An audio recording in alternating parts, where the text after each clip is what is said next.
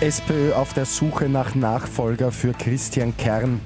Und heute beginnt in Salzburg der informelle EU-Gipfel. Immer 10 Minuten früher informiert. 88.6 Die Nachrichten. Im Studio Christian Fretz.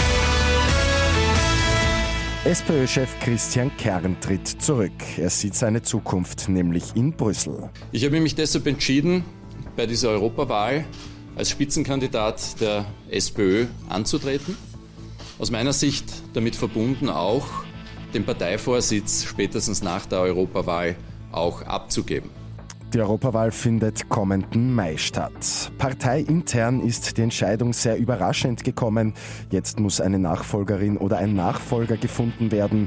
Dies soll noch heuer womöglich im November geschehen. Heute und morgen gibt's in Salzburg das Highlight der österreichischen EU-Ratspräsidentschaft. Die 28 EU-Staats- und Regierungschefs treffen sich zum informellen Gipfel. Das Hauptthema ist einmal mehr die Migration, aber auch über innere Sicherheit und den Brexit wird diskutiert. In Nordkorea geht heute der Korea-Gipfel in den zweiten Tag. Machthaber Kim Jong-un und Südkoreas Präsident Moon Jae-in diskutieren über die atomare Abrüstung Nordkoreas. Eine gemeinsame Vereinbarung haben die beiden schon unterzeichnet. Heute sollen dann Details zu den Verhandlungen präsentiert werden. Die ersten Spiele der neuen Fußball-Champions League-Saison sind am Abend über die Bühne gegangen. Das Spitzenspiel der ersten Runde gewinnt der FC Liverpool daheim gegen Paris Saint-Germain mit 3 zu 2.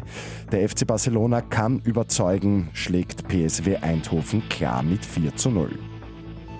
Und in den USA hat ein Mann Dutzende Tiere vor Hurricane Florence gerettet. Die gute Nachricht zum Schluss. Ein 51-jähriger Trucker hat sich einen alten Schulbus gekauft. Mit dem Bus hat er in South Carolina über 60 Hunde und Katzen eingesammelt und vor den gefährlichen Fluten nach dem Sturm gerettet. Mit 886 immer 10 Minuten früher informiert.